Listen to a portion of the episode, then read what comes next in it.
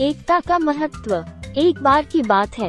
एक हरे भरे चरागाह में, बकरियों का एक समूह और भेड़ों का एक समूह रहता था।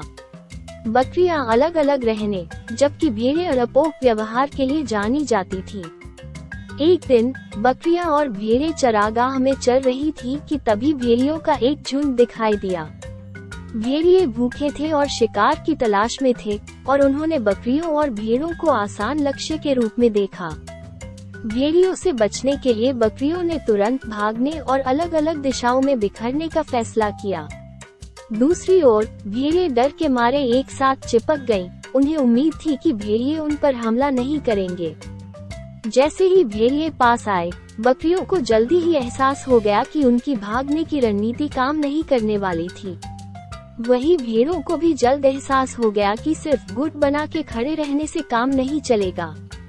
अतः बकरियों और भेड़ों ने एक बड़ी सेना बनाकर भेड़ियों के खिलाफ लड़ने का का फैसला किया।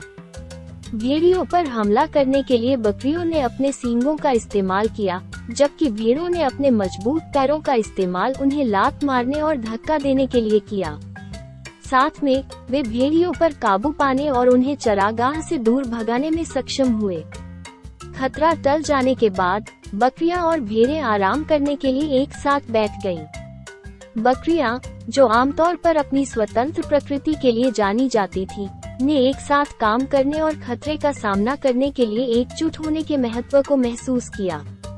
भीड़े जो आमतौर पर अपनी कायरता के लिए जानी जाती थी ने सीखा कि कभी कभी खुद के लिए खड़े होना और डराने वालों के खिलाफ लड़ना ज़रूरी है। उस दिन से, बकरियाँ और भेड़ें अच्छी दोस्त बन गई और अपने चरागाह को किसी भी संभावित खतरे से बचाने के लिए मिलकर काम करने लगी। कहानी का नैतिक उपदेश ये है कि चुनौतियों का सामना करने और बाधाओं पर काबू पाने के लिए एकता और सहयोग आवश्यक है। बकरियों और भेड़ों ने सीखा कि भले ही उनके पास अलग अलग व्यक्तित्व और गुण थे, वे अकेले होने की तुलना में एक साथ मज़बूत थे। इसीलिए हम सभी को एक साथ काम करने और ज़रूरत के समय एक दूसरे का समर्थन करने का प्रयास करना चाहिए।